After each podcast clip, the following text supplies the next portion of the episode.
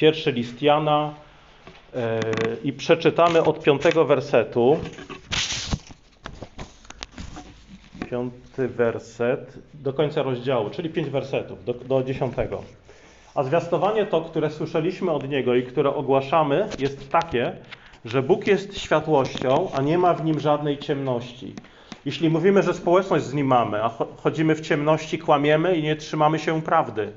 Jeśli zaś chodzimy w ciemności, jak on sam jest w świat... jeśli zaś chodzimy w światłości, jak on sam jest w światłości, społeczność mamy z sobą i krew Jezusa Chrystusa, Syna Jego, oczyszcza nas od wszelkiego grzechu. Jeśli mówimy, że grzechu nie mamy, sami siebie zwodzimy i prawdy w nas nie ma. Jeśli wyznajemy grzechy swoje, wierny jest Bóg i sprawiedliwy i odpuści nam grzechy i oczyści nas od wszelkiej nieprawości. Jeśli mówimy, że nie zgrzeszyliśmy, kłamce z Niego robimy i nie ma w nas słowa Jego. Dobry Boże, dziękujemy Tobie za światło yy, Twojego słowa. Przychodzimy do Ciebie wierząc, że wszelkie nasze poznanie pochodzi z góry, od ducha światłości, poza którym nie ma życia, poznania, chcenia i wykonania. I ześlij na nas, Panie, teraz swoją przychylność, wspomóż nas w zrozumieniu i przyjęciu Twojego słowa. Amen. Jest takie powiedzenie, że y, skoro Bóg uczynił człowieka na swój obraz, to z pewnością człowiek odwzajemnił mu się tym samym. I to jest w rzeczywistości źródło wszelkich naszych problemów. Czyli co? Źródłem naszych problemów jest tak zwane ujarzmianie Pana Boga według naszych wyobrażeń i oczekiwań, e, czyli próba ujarzmienia Pana Boga, albo wręcz obrażanie się na Pana Boga, kiedy Jego opinia nie zgadza się z naszą opinią. Jan natomiast, apostoł, od samego początku mówi, że to, co widział, słyszał i dotykał, o tym opowiada, to ogłasza, to zwiastuje. Czyli Jan, y, opowiadając o Panu Jezusie, on nie koloryzuje, żeby Pan Bóg był łatwiejszy do przełknięcia, do przyjęcia. Chce, Jan chce, żeby w jego pismach czytelnicy ujrzeli, ujrzeli Jezusa takim, jakim jest, jakim naprawdę jest i zaufali Jemu. Czyli wiara chrześcijańska to nie jest wiara szeptania na ucho, gdzieś w ukryciu. Jan zwiastuje to, co widział i słyszał. Jezus, owszem, w, czasie, w tym okresie bożonarodzeniowym przypominamy sobie, że Jezus narodził się gdzieś tam z dala od głównych miast ówczesnego, ówczesnych czasów. Urodził się gdzieś na uboczu, ubogiej stajni, ale wieść o tym od początku była ogłaszana publicznie. Pasterzom, mędrcom, a głosili to aniołowie, nawet gwiazda, nawet ciała niebieskie ogłaszały narodzenie Syna Bożego. Także Boże Narodzenie jest wydarzeniem publicznym, jest wydarzeniem jasnym, jest wydarzeniem głośnym. Jan jest bezpośrednim świadkiem narodzonego Chrystusa, Chrystusa, który przyszedł w ciele. Jan mówi, tak jak czytaliśmy o tym w jednym z ostatnich kazań, Jan mówi o tym, co widział, co słyszał od Jezusa, nie od Pawła, nie od Piotra, nie od y, innych apostołów. Pierwszy list Jana to objawienie bezpośrednio od Jezusa. To, co Jan widział i słyszał od Jezusa. Często zobaczcie, że chcąc upewnić się na temat prawdziwości jakiejś opinii czy nauki, pytamy się o źródło. Tak? Pytamy, ale na co się powołuje? No szczególnie dzisiaj, w tej dobie dezinformacji, pytamy, no a skąd to wiesz? No tutaj jest link, no ale dlaczego wierzysz akurat temu, co jest w tym, link, tym linku? Na co się autor y, powołuje? Jakie jest źródło? Y, czy to jest źródło wiarygodne? Tutaj zobaczcie, mamy relację z pierwszej ręki, mamy relację od samego apostoła, który widział, słyszał i dotykał. I to jest niesamowita rzecz, że możemy mieć relację od wiarygodnego świadka. Jan jest wiarygodnym świadkiem życia i słów Jezusa. Nawet, nawet wrogowie y, chrześcijaństwa, zobaczcie, że nie podważali y, autorytetu pism Janowych, autorytetu nawet Ewangelii. Nie mamy, zobaczcie, w historii nawet starożytnej historii, nie mamy pism polemicznych lub zarzutów, że Marek, Mateusz, Jan czy Łukasz przekazują jakieś baśnie, jakieś bzdury. Że nie, nie, oni wcale nie byli naocznymi świadkami życia Jezusa. Że to, co, to, co opisują, to jest, to jest jakiś mit. No nie, nie, nie ma czegoś takiego, nie ma, nie ma pism polemicznych. Oczywiście były różne herezje, były jakieś pisma tam dodatkowe, które opisywały pisma przykład gnostyków, Ewangelia Tomasza czy Judasza i tak dalej. Ale możemy mieć pewność, że świadectwo Jana jest spolegliwe i wiarygodne. Jest poświadczone nawet, e, było około 10 tysięcy manuskryptów z pierwszych tam trzech wieków, greckich manuskryptów Nowego Testamentu, które poświadczały też wiarygodność i historyczność Ewangelii. Jan przekazuje wieść, że Bóg, piąty werset, że Bóg jest światłością i nie ma w nim, w nim żadnej ciemności. Zobaczcie, pomyślcie o tym. Bóg jest światłością. Światło jest powiązane z życiem. Tak, jedną z pierwszych czynności, jak jest taka pogoda jak dzisiaj, którą robimy wchodząc do tej sali, to jest, przynajmniej ja to robię, zapalam światło. Jest tu za ciemno trochę, jak się zgasi światło. Światło jest powiązane z życiem. Światło jest pierwszym znakiem życia w opisie stworzenia w Księdze Rodzaju. Gdyby Bóg stworzył świat bez światła, wszystko w nim umarłoby. Zobaczcie, rośliny umierają w ciemności. Człowiek potrzebuje światła dla zdrowia. Dla zdrowia pod każdym względem. W księdze Hioba czytamy, że y, tam jest mowa o poronionych płodach y, ludzkich, gdzie Hiob mówi, że gdyby był poraniony, zagrzebany, gdyby był jak poraniony płód, jak niemowlęta, które nie ujrzały światła. Dzieci, które umierają przed narodzeniem, to są ludzie, to są dzieci, które nie ujrzały światła. Bóg jest światłością. Światło jest uosobieniem życia. W Bogu nie ma żadnej ciemności. To oznacza, że skoro Bóg jest światłem, to Bóg jest źródłem życia źródłem wszelkich etycznych standardów dla każdego, dla chrześcijanina i nie tylko. Zobaczcie, kiedy pytamy, no dobrze, ale co to znaczy być, prowadzić życie jako chrześcijanin? To nie chodzi o to, że ja Ci teraz przedstawię, czy ktokolwiek kodeks moralny czy etyczny i mówi, to jest dla Ciebie, nie? Przede wszystkim tym standardem jest Chrystus, jest, jest Bóg, który jest światłością. I człowiek nie powinien, nawet nie jest w stanie poddawać Boga ocenie moralnej, ponieważ to Bóg jest zawsze dobry. To Bóg jest światłością, a w nim nie ma żadnej ciemności. Ciemność może być w nas. Czasami jest w nas.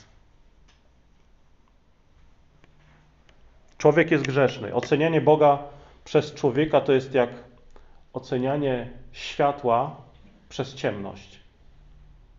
I czasami ludzie, y, zna, y, y, znacie te stwierdzenia, że a, nie podoba mi się, jak zadziałał Bóg. Nie, Bóg jest nie fair. Bóg jest niesprawiedliwy. Bóg jest okrutny.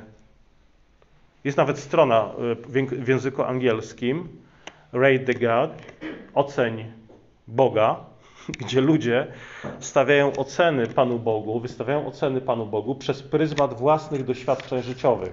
I tam można wystawić ocenę Panu Bogu od minus 5 do, do plus 5. I y, tam gdzieś czytałem, nie wiem czy to z tej strony, czy nie wiem, to jest opis tej, opis tej strony, jak ona działa. Tu przeczytam Wam kawałek. To jest, może być reklama tej strony. Znowu w życiu Ci nie wyszło? Zdechł Ci chomik? A może po prostu złamałeś paznokieć? Nieważne. Odpręż się i zrzuć winę na Boga. W internecie Przyjemność oceny wszechmogącego, dostępna, dostępna również dla niewierzących, yy, można, tą przyjemność można sobie sprawić korzystając z serwisu właśnie ratethegod.com. Wystarczy się zarejestrować, a później oceniać w skali od minus 5 do plus 5. Powód podania jakiejkolwiek oceny jest bez znaczenia. W serwisie szczególnie aktywni są Amerykanie, Brytyjczycy, Francuzi, Rosjanie, Niemcy i Polacy. Jak się okazuje, Średnia ocen Boga jest zależna od kraju pochodzenia internauty. I tak na przykład Bóg dostał wiele minusów od Polaków w czasie wojny w Gruzji. Podczas gdy Rosjanie za pomoc, za pomoc w wojnie ich wojskom ocenili Boga niezwykle wysoko. Z kolei Rosjanie zdecydowanie bardziej niż Polacy za złe mieli wszechmogącemu kryzys finansowy. Także słuchajcie, no, są takie pomysły.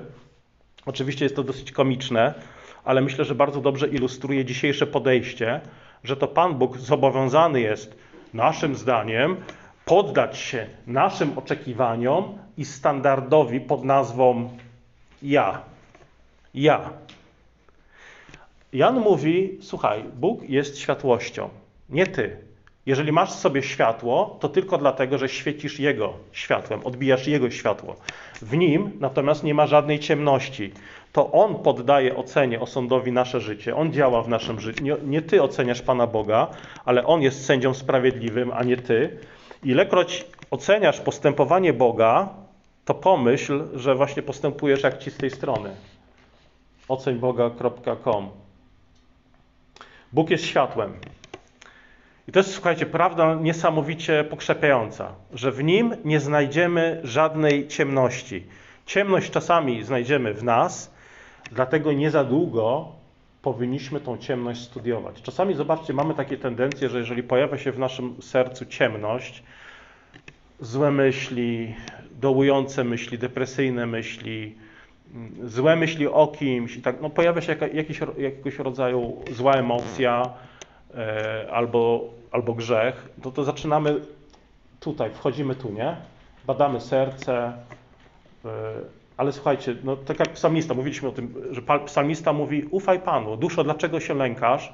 Ufaj Panu, spójrz na Pana, bo jeszcze, bo chcę, bo chcę Jego wielbić, Jego imię chcę sławić.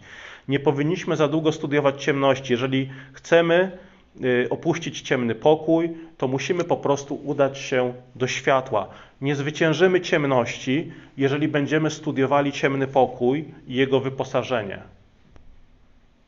Jeżeli jesteś w ciemnym pokoju, to nie studiuj tej ciemności, zastanawiając się, a, tutaj, a gdzie tu jest łóżko, a gdzie tu jest szafka, gdzie tu jest komoda. Po prostu zapal światło.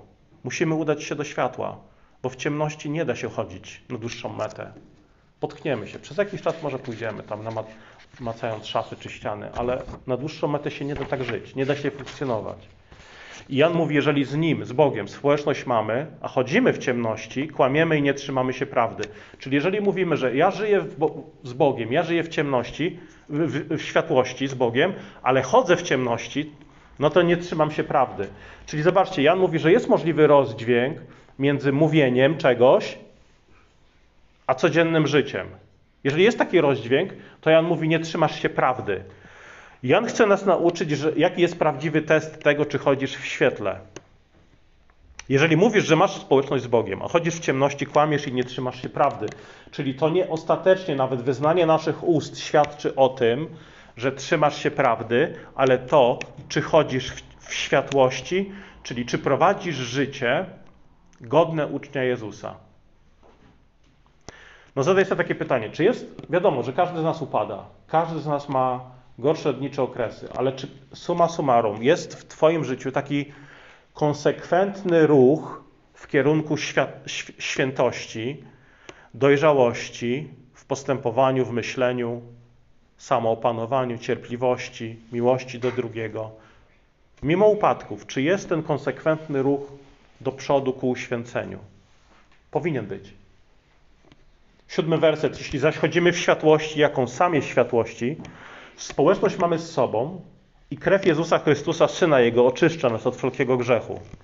Czyli kiedy chodzisz w światłości, kiedy chodzisz wedle Bożych przykazań, żyjesz blisko Jezusa, krew Chrystusa oczyszcza się od wszelkiego grzechu. Zwróćcie uwagę tutaj na czas zastosowany przez Jana. On tutaj mówi o stanie, no, mówi w czasie teraźniejszym. Krew Jezusa oczyszcza. Nie tylko mówi oczyściła, ale oczyszcza nas od wszelkiego grzechu. Nie tylko zostałeś oczyszczony kiedyś, kiedy zaufałeś Jezusowi, ale oczyszczasz się każdego dnia, kiedy przychodzisz do Chrystusa z wiarą, wyznając swoje grzechy.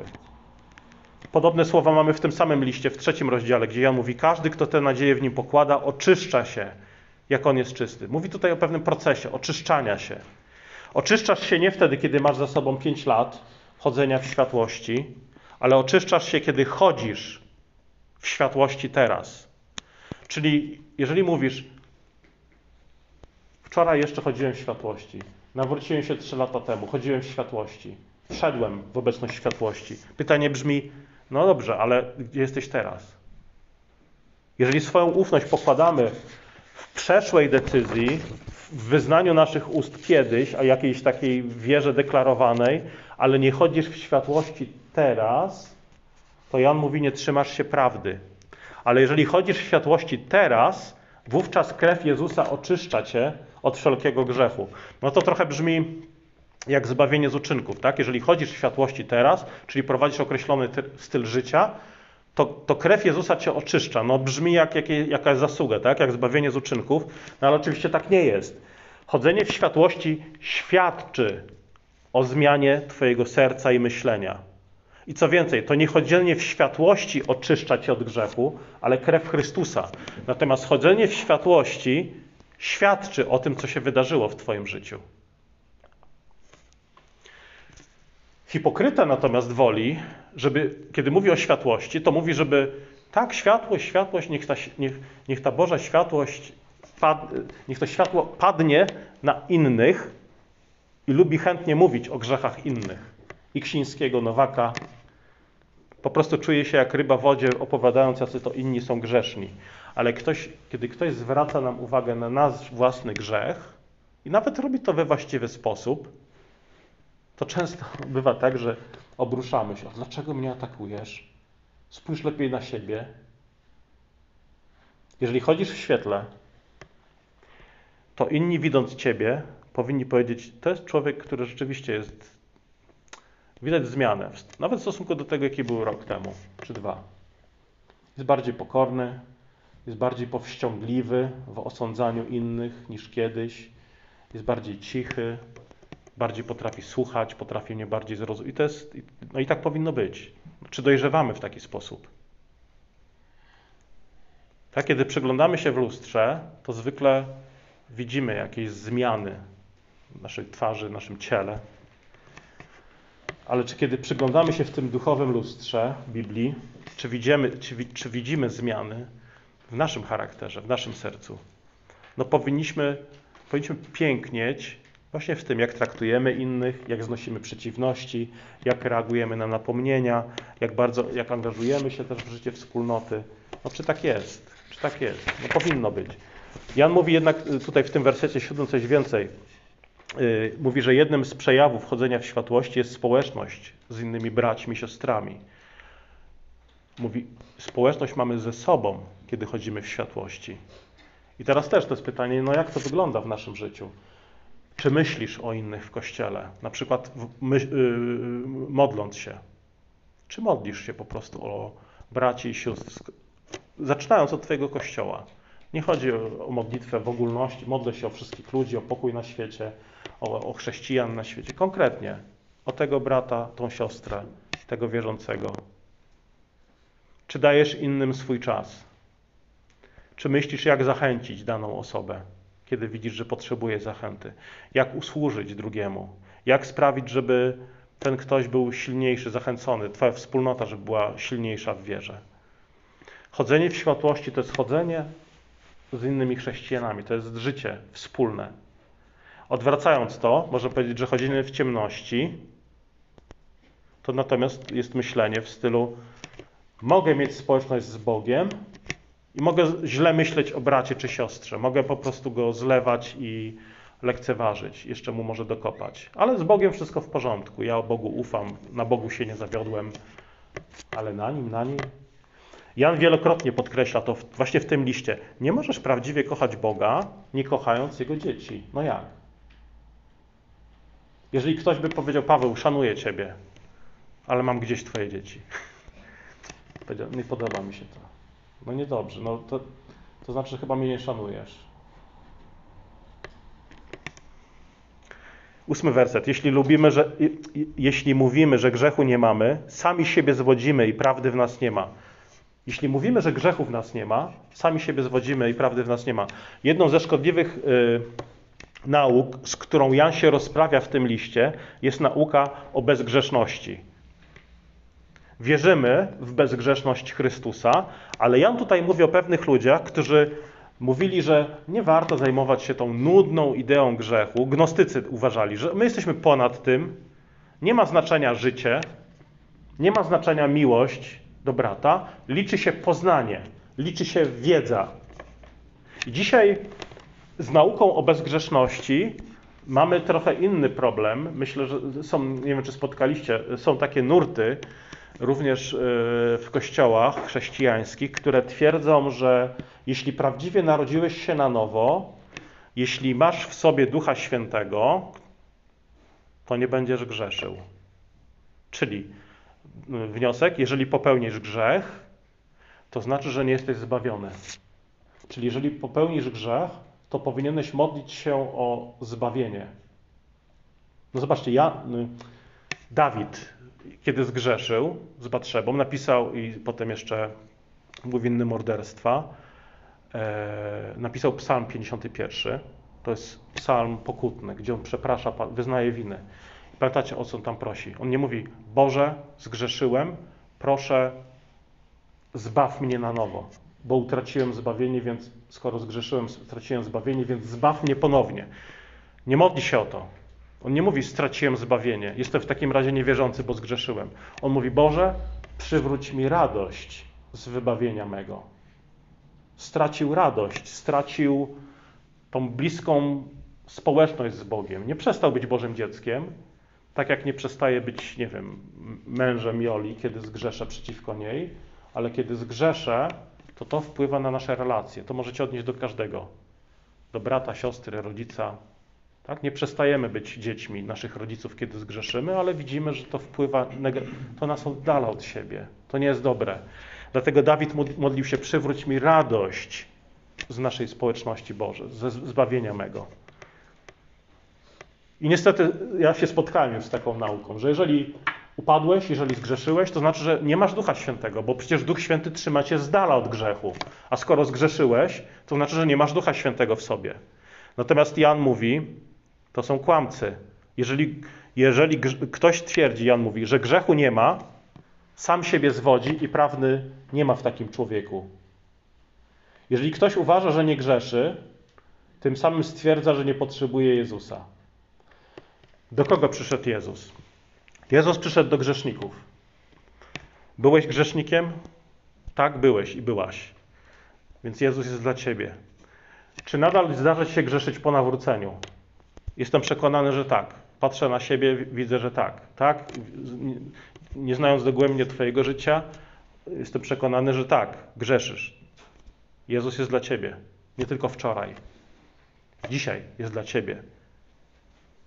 Chodzenie w światłości oznacza obecność Jezusa w naszym życiu każdego dnia.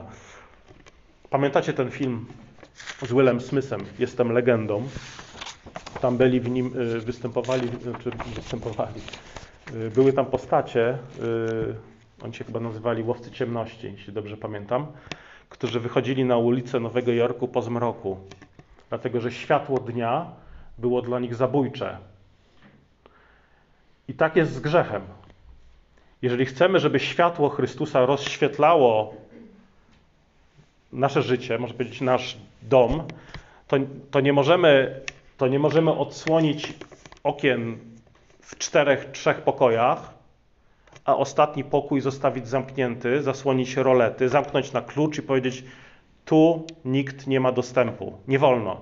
Tam jest moja prywatna ciemnia, jakaś piwnica na ciemne rzeczy w moim życiu. Te cztery pokoje odsłaniam dla Ciebie, Panie Jezu, ale tu zostawiam sobie taki jeden ciemny pokoik.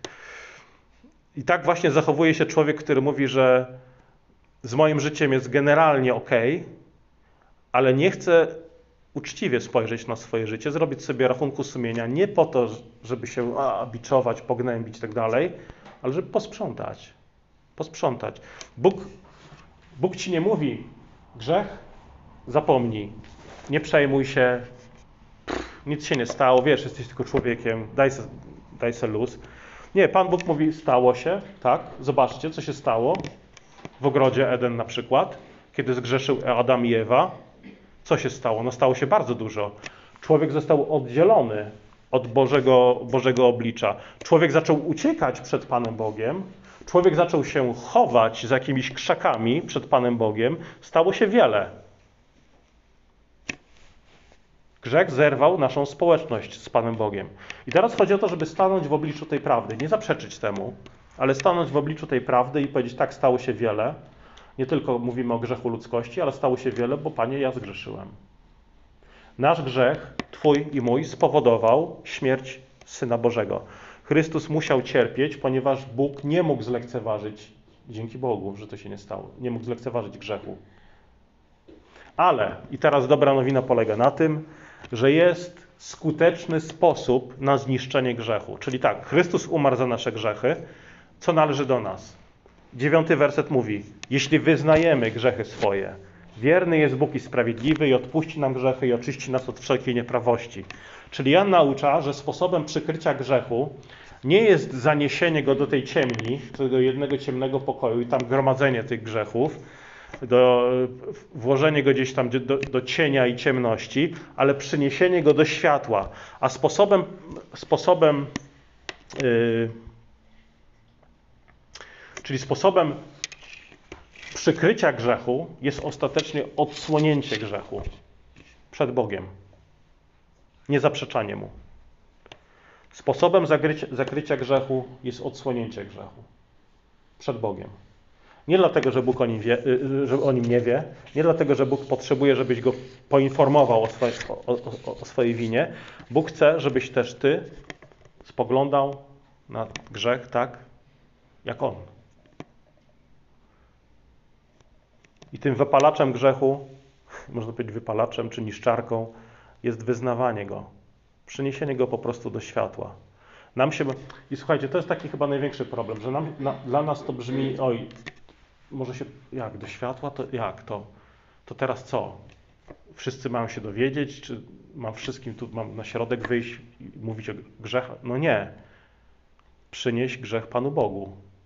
I kiedy mówię przynieś go do światła, to nie, żeby rzucić na niego tutaj y, jeszcze jaśniejsze światło, tak żeby po prostu ten grzech, och, wyolbrzymić. Nie, światło Boże niszczy ciemność grzechu.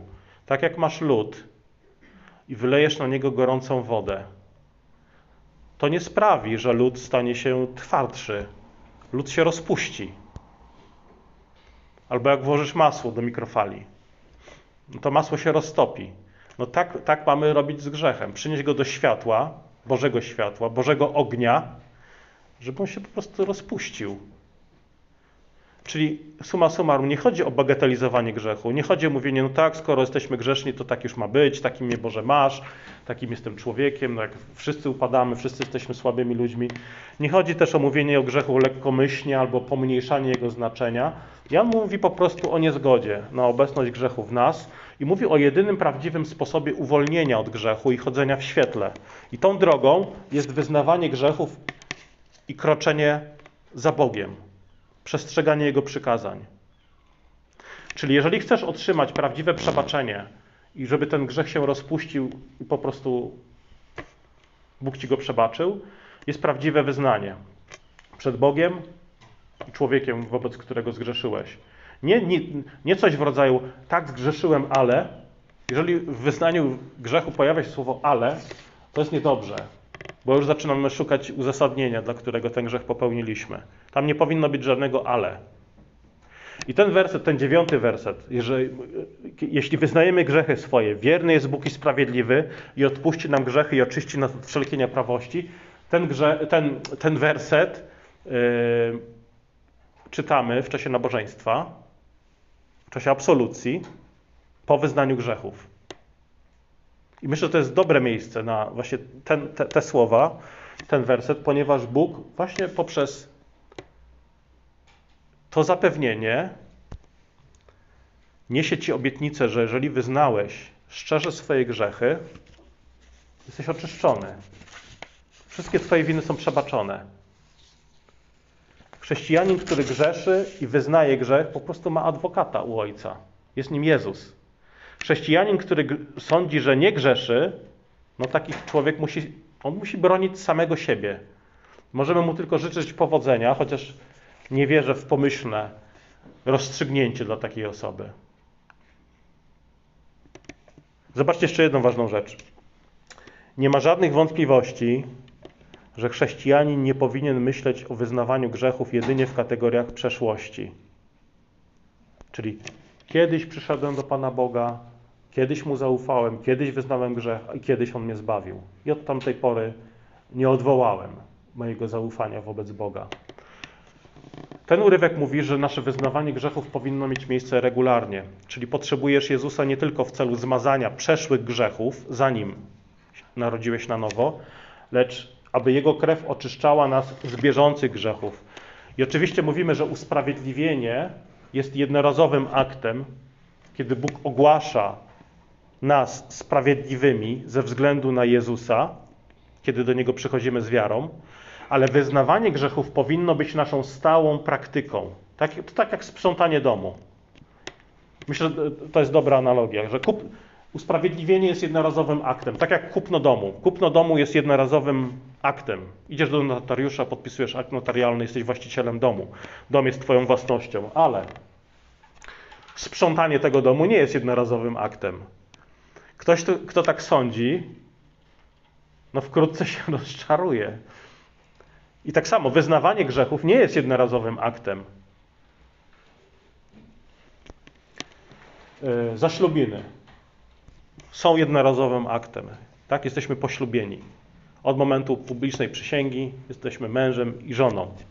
Ale pocałunki, randki, wyznawanie miłości albo wyznawanie grzechów i przebaczanie, one, te rzeczy powinny mieć miejsce regularnie w małżeństwie.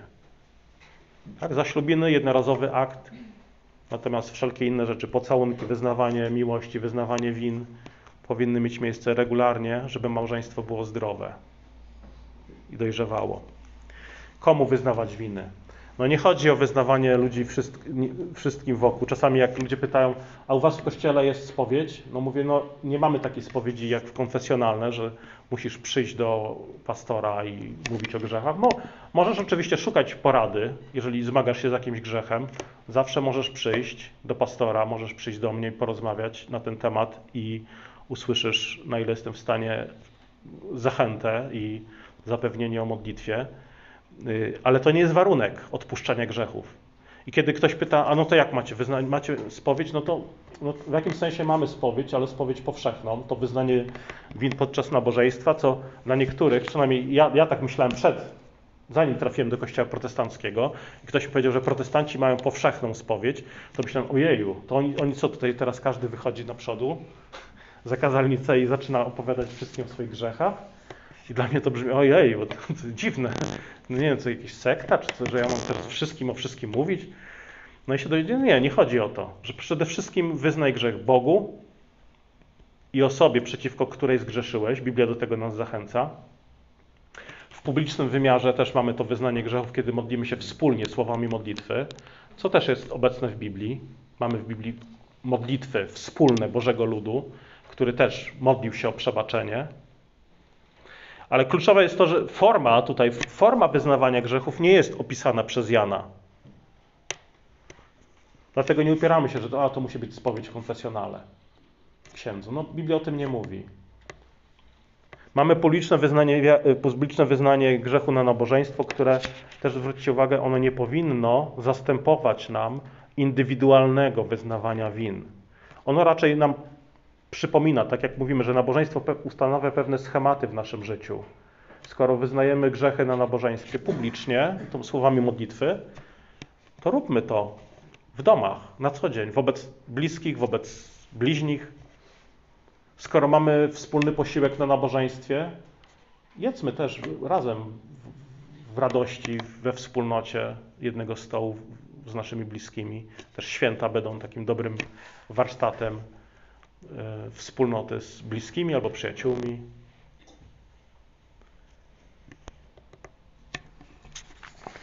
Dziesiąty werset, ostatni werset tego rozdziału. Jeśli mówimy, że nie zgrzeszyliśmy, kłamce z niego robimy i nie ma w nas słowa Jego.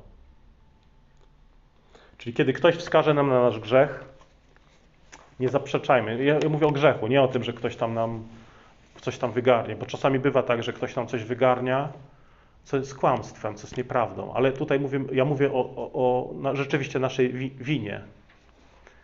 Nawet jeżeli robi to w niedoskonały sposób, to nie chodzi o to, żeby teraz a, mocować się.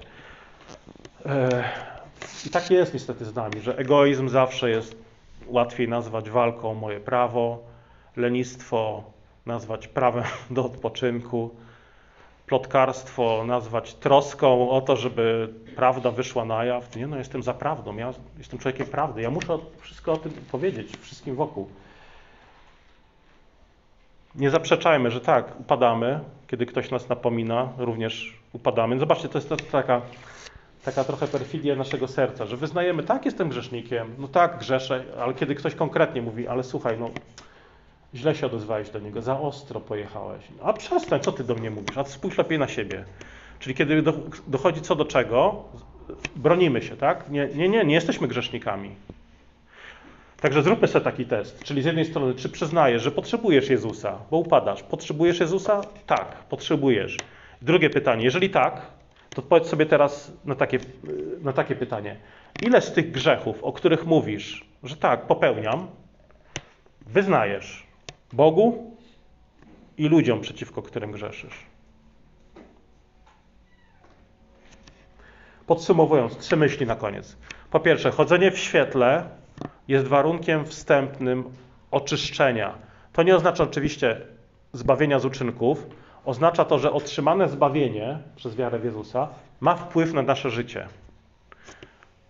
Wyznawanie Jezusa to nie jest tylko deklaracja. Pytanie jest, czy chodzisz w świetle, czy chodzisz w prawdzie, czy przestrzegasz Bożych przykazań.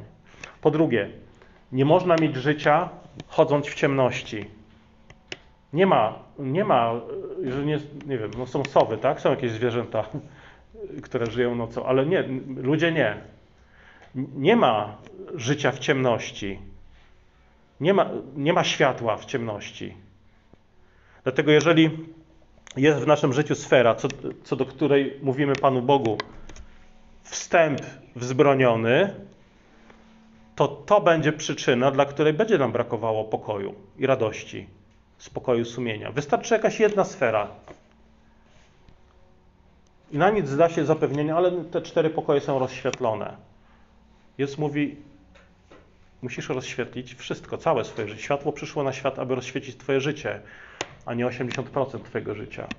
I ostatnia myśl i zachęta, właśnie, chodź w świetle, czyli trzymaj się blisko Chrystusa, Jego słowa, Jego stołu, Jego kościoła, Rób na bieżąco duchowe porządki.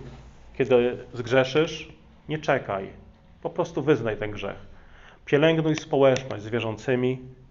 Korzystaj też z prawdziwego komfortu, jaki przynosi Ci Pan Bóg w zapewnieniach. Na przykład ten werset. Jeśli wyznajemy grzechy swoje, wierny jest Bóg i sprawiedliwy i odpuści nam grzechy i oczyści nas od wszelkiej nieprawości. To jest niesamowita obietnica, która powinna nieść prawdziwy pokój. Bóg jest wierny i sprawiedliwy i odpuści. To jest, to jest pewne.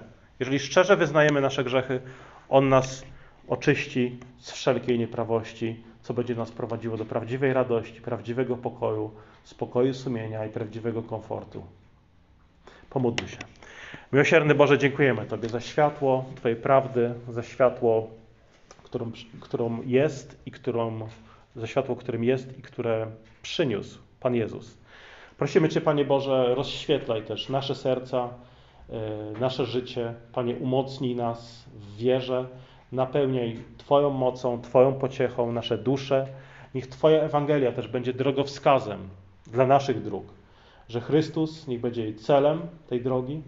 E, prowadź nas, Panie, swoim słowem, też niech ono nas kształtuje, abyśmy Ciebie jeszcze bardziej pragnęli, abyśmy Ciebie jeszcze bardziej kochali. Amen.